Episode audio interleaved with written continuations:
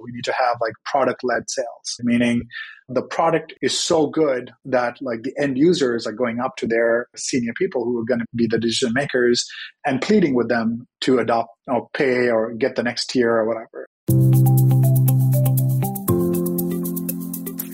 This is SaaS Scaled, the podcast where data meets action with host Arman Eshraghi. Each week, Arman will be sitting down with CEOs and industry leaders from the technology sector, giving you the insight to innovate without reinventing the wheel. They'll discuss challenges, best practices, and how to identify the right metrics. So if you want to get to market faster and in a way that matters, then subscribe and join us every week as we discuss SaaS scale. This episode is brought to you by Qrvey, the modern no code analytics solution for SaaS companies on AWS the tools you need to take action with your data on a platform built for maximum scalability, security, and cost efficiencies. If you're ready to reduce complexity and dramatically lower costs, then contact us today at qrvey.com. That's Q R V E Y.com.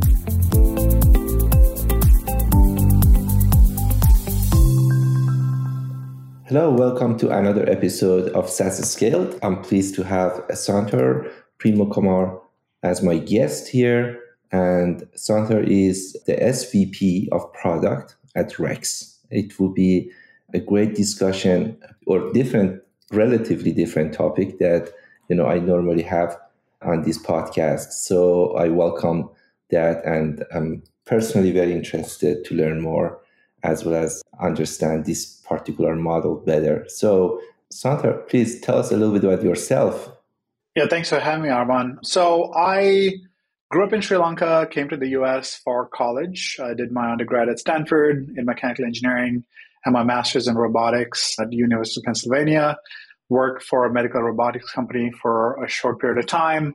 Learned that I'm more passionate about entrepreneurship than working for a large company. So I ended up joining an early stage ed tech company called Piazza as their third employee and was with them for about six years, grew to become their head of product, head of engineering, and also ran sales for a short period of time.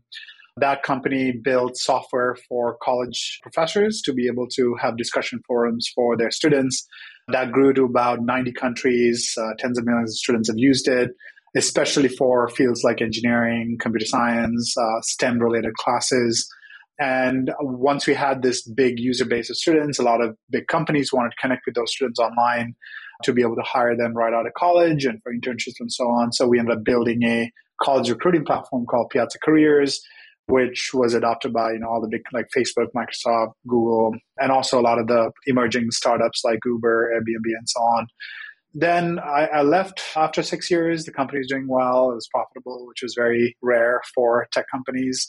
I was looking for my next challenge and came across Peter Rex, uh, the founder of Rex. He had built a multi billion dollar property management and private equity firm that invests in real estate. He had his start when the mar- market had crashed and bought up really good assets in both Florida and Texas. And now he was seeing how that, that field had not been impacted by technology. And as a result, how people are operating in real estate was still stuck 30 years ago. So you still needed to know someone to raise capital, needed to know someone to get a job. People are writing things on a piece of paper. Effectively, a lot of people are stuck in this rat race, unable to leverage themselves out of that, which typically, you know, you get through technology. So we spent our first few years kind of running a lot of experiments in different problem spaces, company structures, and so on, and eventually landed on Rex as a venture studio where we come up with the idea, we fund the idea, we hire the teammates to be able to run it, and and support them all the way through scaling the business. So right now at Rex, we have about 10 companies that ranges from insurtech, fintech, blockchain, SaaS, consumer, big data, a very wide variety of problems. The reason we want to do that is because each of these problems on its own uh, has a huge opportunity and is really hard to solve. And having dedicated team just going after that niche problem makes it a much higher probability in terms of success. Well, you could look at each of these companies as a product or as a just one of the product in your portfolio and just say rather than i have 10 companies you could say I have 10 products and just adding them as a product and then Rex become one company just add, you know selling 10 products. Of course, from go to market strategy is totally different approach when you look at these as companies rather than looking at them as product. From your perspective, probably that's one of the main questions that probably you evaluated before you make the decision to make them a company rather than product. What made you think that no, this is better? I need to make them a, pro- a company rather than just look at them as just a product. So we studied a lot of different models when it comes to studios, as well as bigger companies like Amazon, Google, uh, Facebook, where they do have a variety of products. Now, I think there are a few different factors. One is just like our ambition. You know, we want to build a really, really massive business, and one thing we started noticing with even like a company like Amazon is like the larger you grow, a lot of your time becomes focused on convincing the government that you're not a monopoly. And the natural thing that happens when in the early stage of these companies is that one or two of these product ideas are going to find success much faster. And as a result, all of your resources gets allocated to those products, your best teammates, your best cash, and some of these other ideas ends up sort of going to the wayside or getting shut down altogether. But the companies that we picked, we we do strongly believe has a huge role to play in disrupting the real estate space. And so we want to make sure those did come into existence. Another big aspect of it was we wanted to find really like true entrepreneurs working on these products to make them successful and make them you know multi-billion dollar companies and it's really hard to give true entrepreneurs large upside when you have just one company, right? So if you take uh, Amazon as an example, Amazon, when they started AWS, the people working on that had Amazon stock, which is good because Amazon is doing reasonably well, you know, even in the e-commerce space, right? So you have the security of that stock. But the founding team of AWS was not going to get a large amount of Amazon shares, right? So they're still going to get employee level, maybe a little bit more than an average employee. But now, if you look at Amazon's success, a lot of it is driven by AWS, but the people who are able to found that that team and run it are not going to be able to participate in that in that upside of of the success. So we wanted to be able to have that opportunity where you know if, if we have ten companies, if someone comes into one of our companies, they're going to get a meaningful stake in that business, and if they do a really really good job with that, regardless of how the other nine companies do, they're going to get a huge upside in, in their success of their company. And that's been a pretty big attraction to a lot of the, the entrepreneurs that we've been able to attract. Is it fair to say at the same time, they are not going to take as much of a big risk as it was their own startup and they had no support and they had to do it?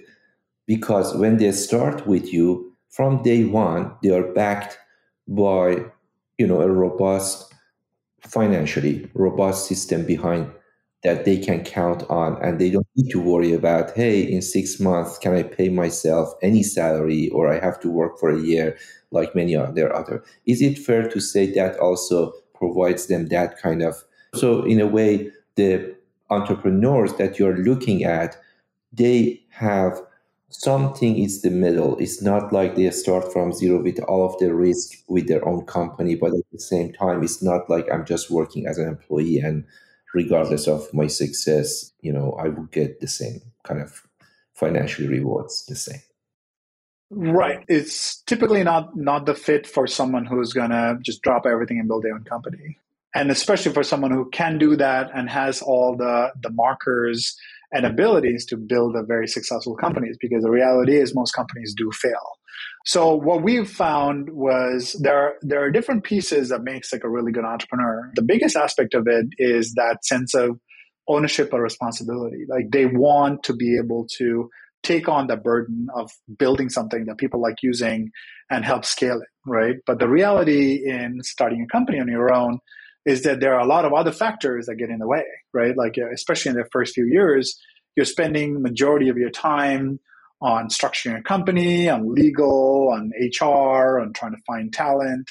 These activities have like tangential ways of adding value to you know your core offering, but it takes up a lot of lot of time, right? So where we end up finding success in, in, in terms of people are I'm in that boat as well, is that I'm not in a place in my life where I am motivated to take that sort of a personal financial risk, but I have the sense of ownership and ambition to build something that's that's great that people love using and is going to be scaling very quickly. So that usually ends up being someone who is like a second, third, fourth employee in a company who has you know, been in leadership roles, but has not been the person running the company, and they want that experience.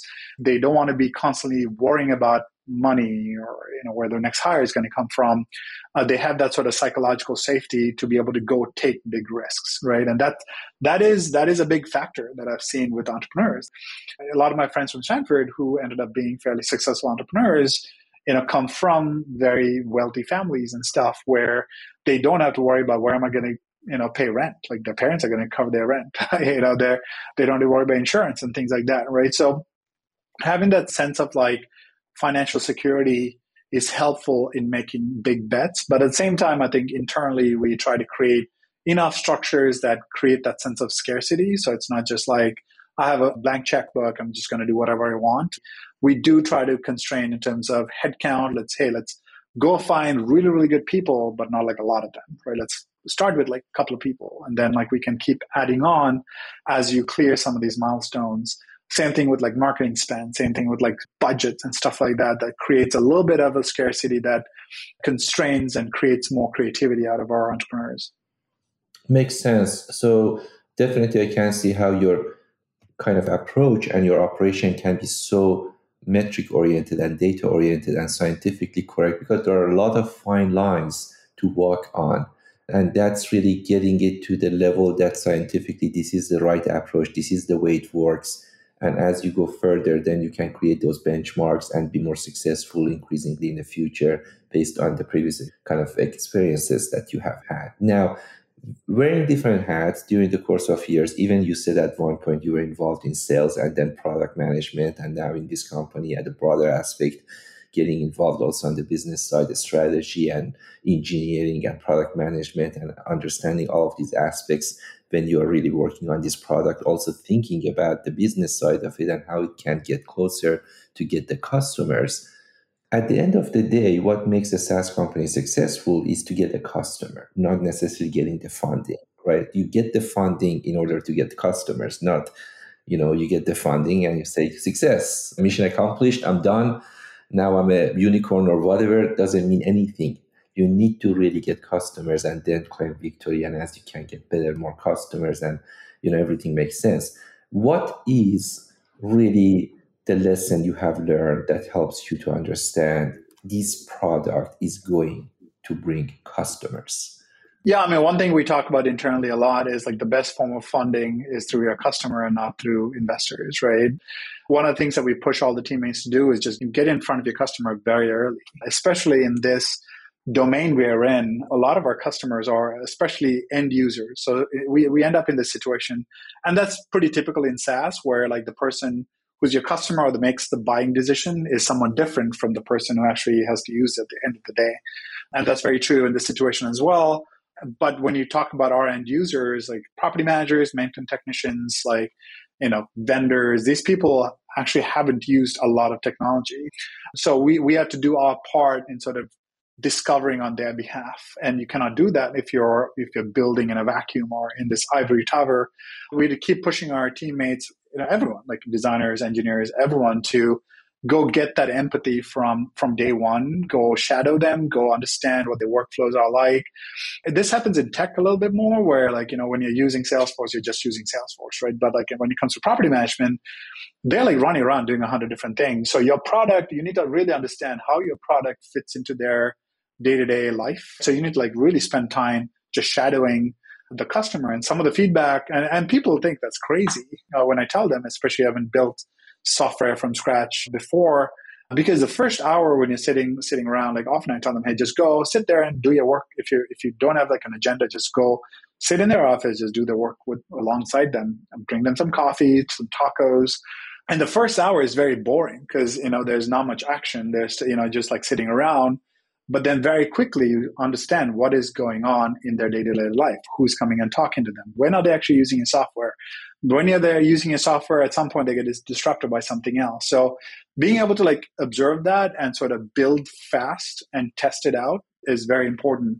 When I say test it out, they can even test it out using prototypes. In fact, I, I uh, highly encourage our teams to do prototype level testing before we even invest building a lot of stuff because even building the simplest thing takes time takes maintaining that over time. And you're going to do something pretty hacky that might require a lot of refactoring rewriting later. So working with the customer and kind of going through that rapid iteration cycles early on is pretty important to even build that relationship with the customer. I think one of the one of the articles I get everyone to read right off the bat is uh, something that uh, Y Combinator published back in the day.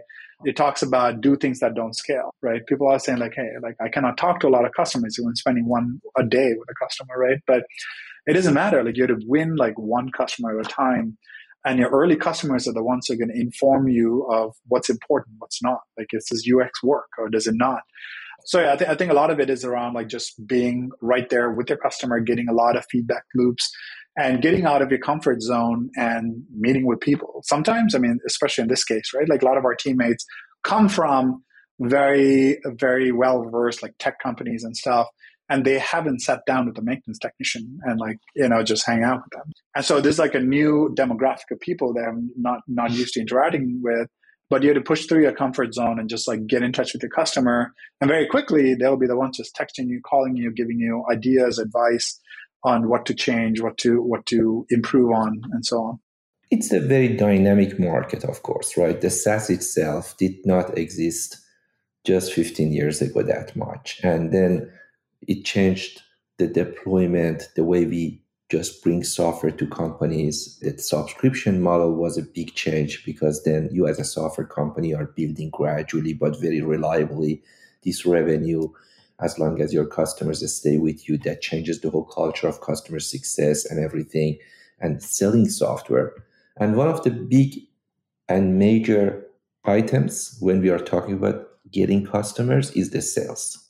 How do you build the sales organization that fits very well into that ecosystem? And like everything else that is also ever changing, right? So it's not like has to stay the same and we have to do sales the same way we did 20, 30 years ago in software industry. It's changing as we speak and it will continue changing. From your perspective, how do you see that changing? Where is the direction that we are taking to make sales better? Many of the things that you just said, it requires a good understanding of the product. So when you are selling it, when you're talking to customers, you need to have a very deep understanding of what you offer as part of that product so you can pitch it correctly. And if customers' need are different, you need to reflect that back to the product team so they can adjust and finally get to the real product that customers need and make that product market fit happening. So that is different than a sales process that maybe a very established company has and already everything is defined very well with the marketing and the playbook is there and then you take it and pitch it exactly like that and then you sell it. At the startup world especially in SaaS world how do you think sales can be really helpful? And is it should be a person on the sales in charge of sales that is really grew a product grew person that knows the product very well or from your perspective no actually sales has its own challenges. It's a totally different world. I'm not really asking sales to know the product but always i want sales to have someone on the product next to them and then help them to do that. The traditional kind of sales engineer plus sales you know coupling them and then moving forward.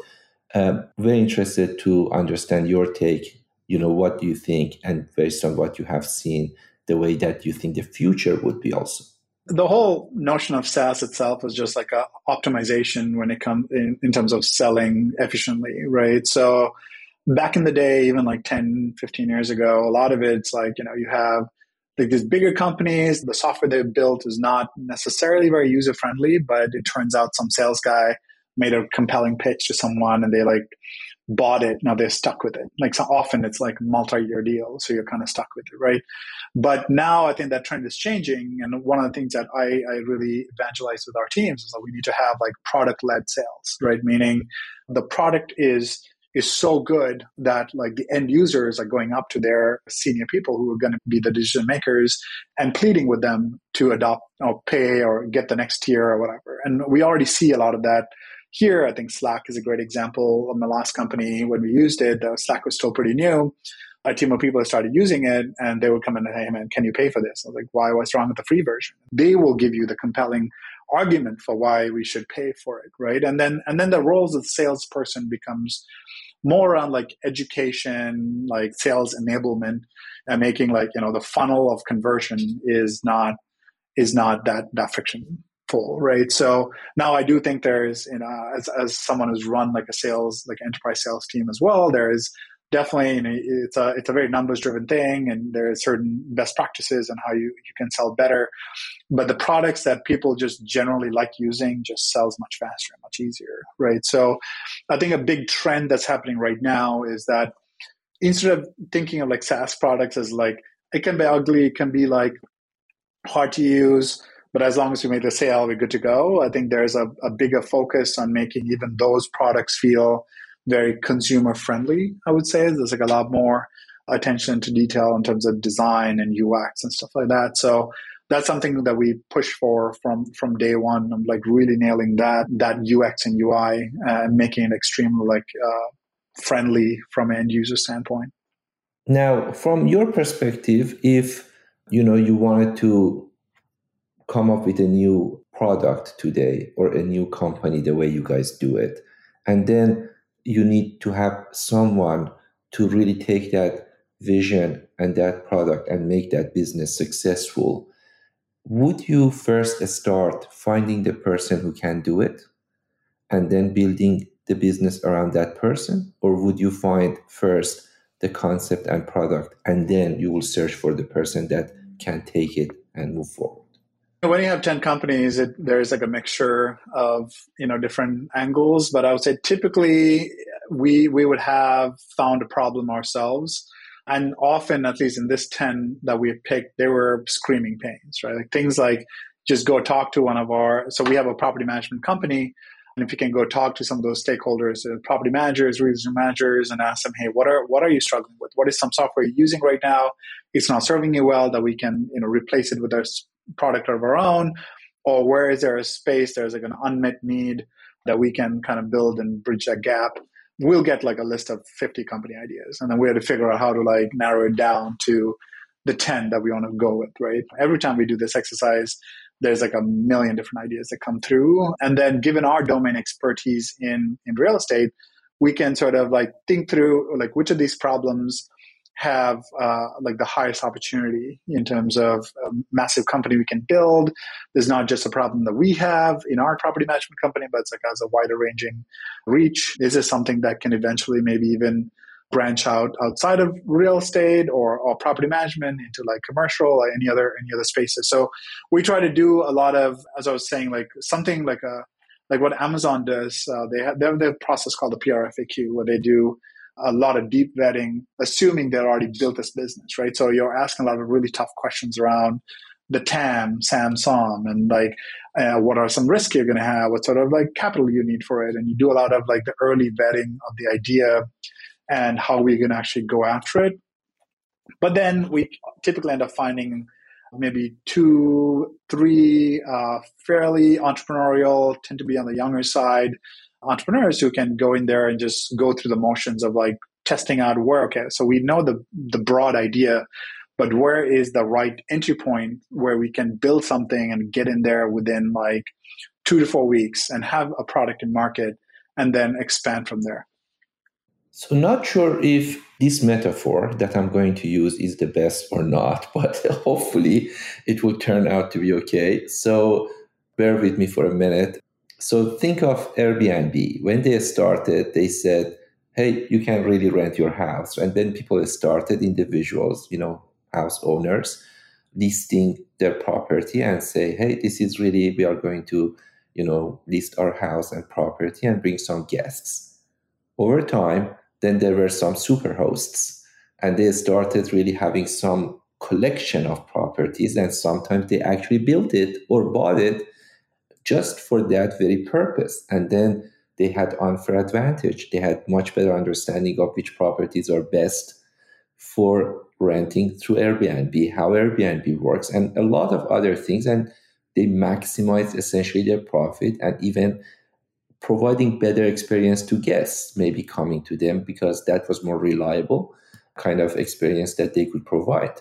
Do you see SaaS market going to the same directions you are taking, meaning that you know you have unfair advantage over SaaS companies that starting in your domain and just by themselves and the entrepreneur wants to get everything done by himself and understand everything, learn it at the same time, fund it at the same time, do all of the things that he or she should do, and then take all of the risk versus you guys come to that domain well equipped with some work done in advance, some research, some customer base, some financial backing.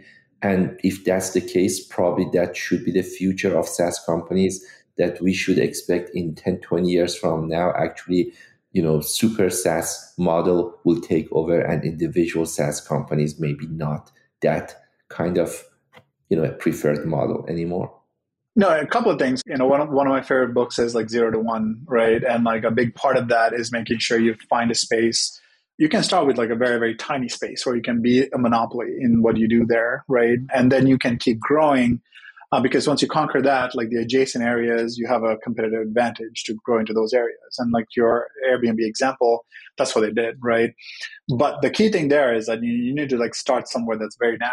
The typical thing I've seen with like you know how people fail whether it's SaaS or not is they try to go after something too broad and too big it's too much. There's too many competitors. You're not differentiated. It's, it's impossible for you to compete with even like a mid-sized company right?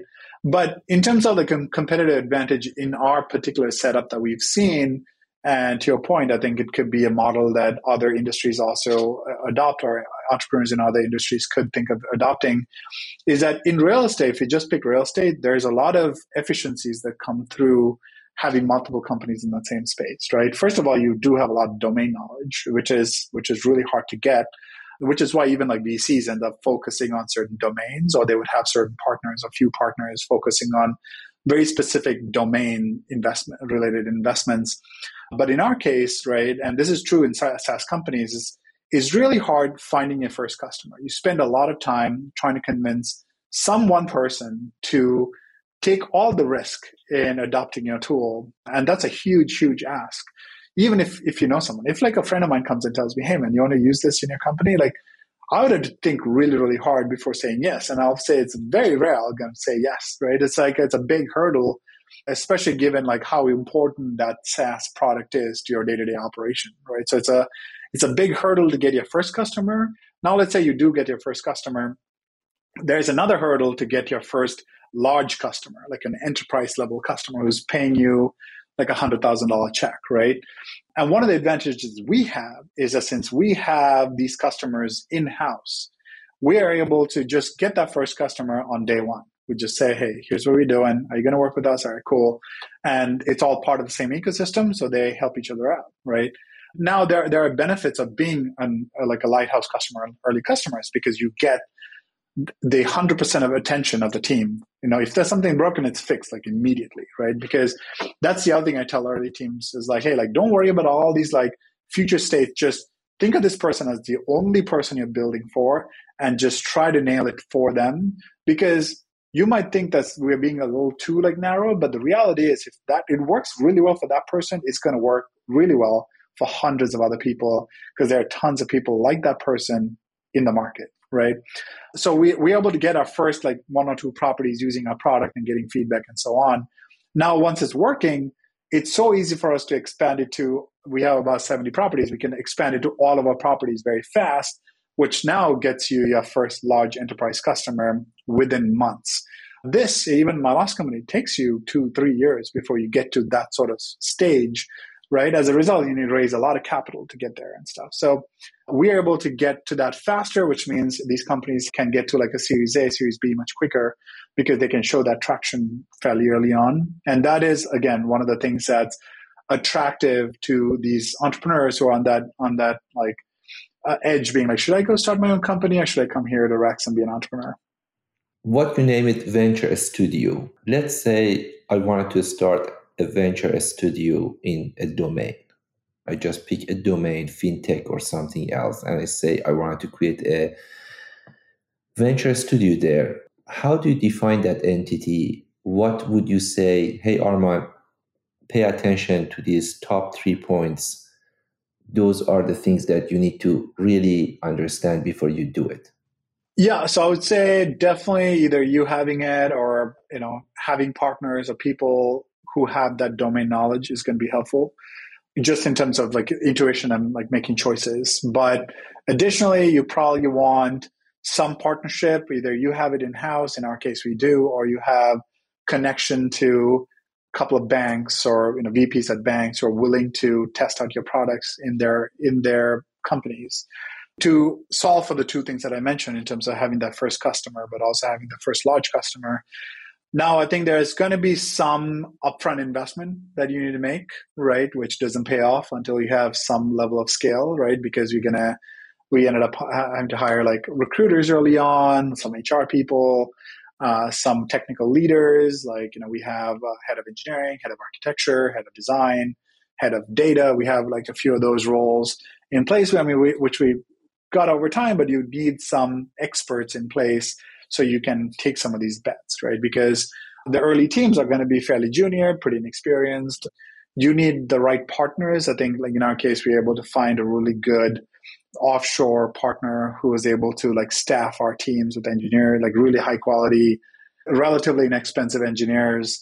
And the value that we got for for the engineering like capability for how much we paid was incredible. So so you need to like think through how to structure all of that. How do you structure like each company versus your your venture studio. There's a lot of like legal stuff that we need to think through and went back and forth on. So there's a little bit of a like a setup cost, I would say, in figuring out what is the minimum viable pieces you need to get this going.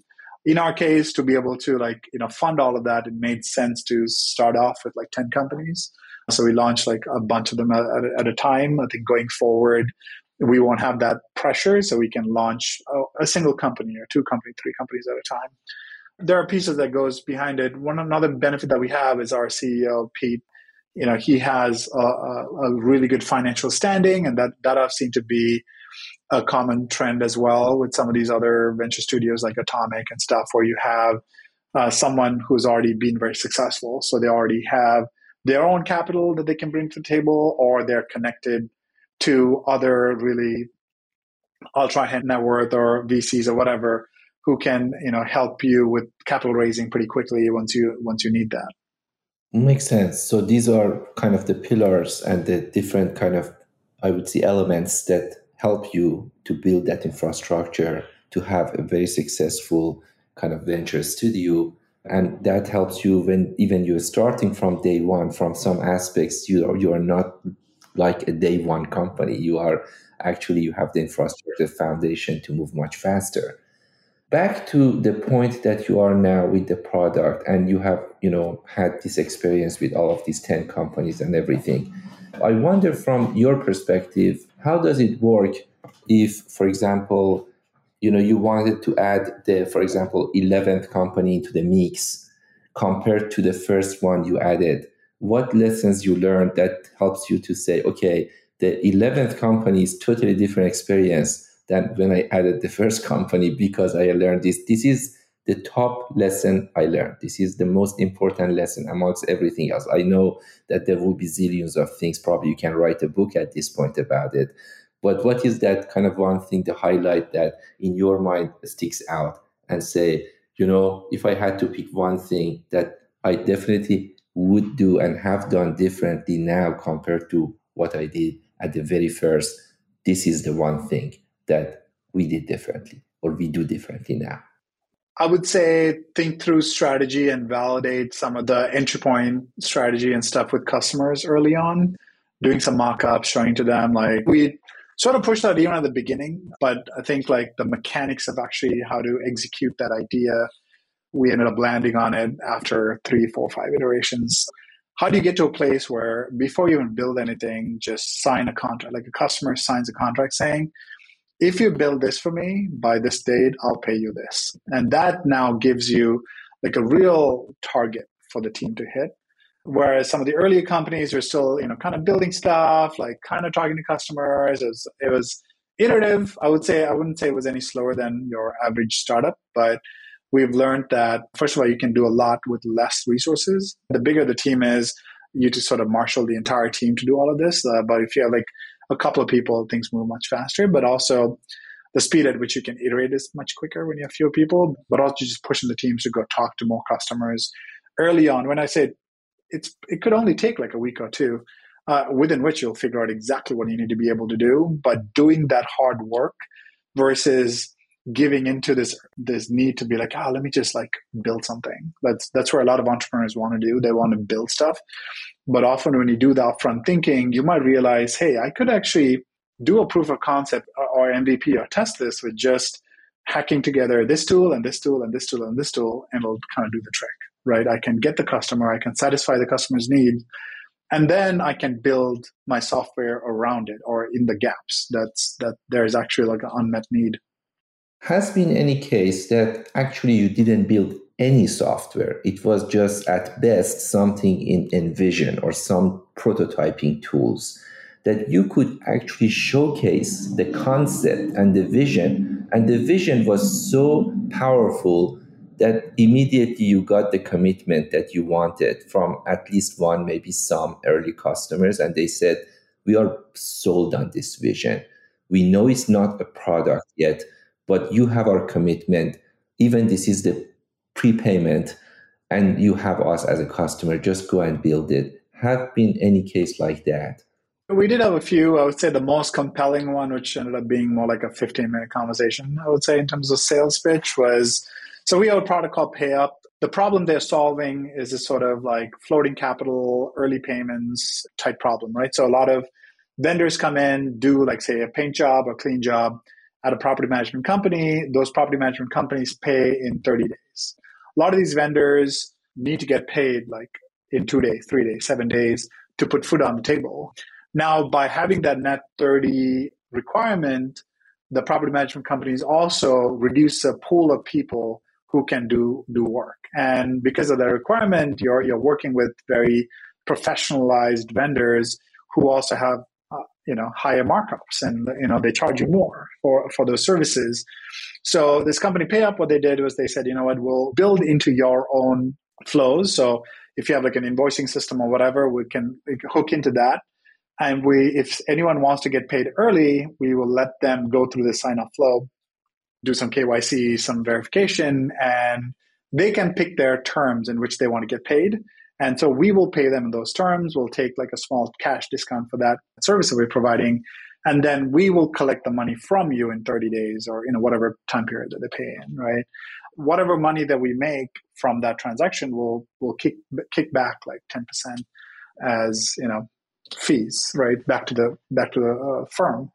And this was, you know, to them, it opens up their pool of vendors they don't have to worry about all these payments and all these vendors constantly pinging you about, hey, when am I getting paid? Like it's an app, they can clearly see payments triggered, payments in there or whatever. But also it's like found money for them. You know, there's like a new source of revenue. And th- this is like, I'm talking, it could be hundreds of thousands of dollars in revenue for them because they're doing, you know, 10, 20, 30 million in like vendor payments every year, right? If you're a big enough a property management company, you're doing large amount of payment and even like you know margins on those it's it's incredible. And people want to get paid in seven days right? And they're willing to take like 2 3% on that window which annualizes like 30 40% so it's like a it's a great business. And yeah that that was you know I, I remember talking to the ceo of the property management company and he was like yep this sounds good. Just sign me up. And the team also you know did a really good job with the designs and all that stuff and, and we sort of tested it out with the vendor side to make sure we knew the experience for the vendor to be able to sign up and stuff is not confusing, cumbersome, doesn't change behavior too much. Honestly, it's great because once they set the defaults in their in the invoicing system, they all they do is just keep uploading invoices and we just get paid on the on that timeline, right? So that was like a very easy sell to customers. Perfect. So this has been a great discussion and I would like to ask you my last question about a book or podcast or blog post, whatever that has been impactful in what you do and you would like to perhaps share with the audience? Of course, I probably mentioned a couple of them during the, the talks. Those are the two that I usually highlight. One's called Zero to One. It talks about you know how do you build early stage companies, and another one's a YC blog post called uh, Do Things That Don't Scale. The thing I like about th- those, they, they have such contrarian views. What people think goes into building early stage companies, it's almost the opposite of whatever your instinct is. Every time I get like my teammates read it, they're like, "Oh wow, I didn't, I, I didn't realize I should do that." And and a good good example for especially from doing things that don't scale was is an Airbnb example where Airbnb was the founders that put up all these you know, a few of these units up there and they were like, why am I not getting in bookings? And then they look look at the the bookings and looks like all these photos don't look very good, right? So so they said, you know what, let's go take some nice photos. They took their nice DSLRs and take like high quality pictures. And then instantly people start booking it, right? Because it looks really nice. Now everyone's like, man, like, how are we going to scale that? Are you going to go around taking photos? They're like, no, we'll figure it out. Turns out once you kind of set the bar for this is what photos should look like, people who want to make a lot of money on Airbnb are going to invest taking good photos. And and then it also became like a sort of a sub job type for a lot of photographers uh, who offer these like Airbnb photo packages, right? That you can hire them for like a few hundred dollars and they'll come. They know exactly what photos need to be taken. So so I think people sometimes like especially early teams over index on trying to find the most scalable ways to build something off the bat, but in reality, you want to be comfortable doing a lot of non-linear, non-scalable stuff to get going and then learn like what works and then you find the scalable version of that solution. Fantastic. It was a great discussion. Thanks again for joining us. Hope to see you again and follow up on the progress you are you guys are making. Very, very exciting. Of course. Hey, thank you so much for having me. I had a great time. Thank you for listening to SaaS Scaled with Arman Eshraghi. For show notes and any resources mentioned in today's episode, go to saasscaled.com. If you're enjoying our show, give us a five star review and share on LinkedIn. And be sure to subscribe for any updates on future episodes. Thanks for listening. This episode is brought to you by Qrvey, the modern no code analytics solution for SaaS companies on AWS the tools you need to take action with your data on a platform built for maximum scalability, security, and cost efficiencies. If you're ready to reduce complexity and dramatically lower costs, then contact us today at qrvey.com. That's Q R V E Y.com.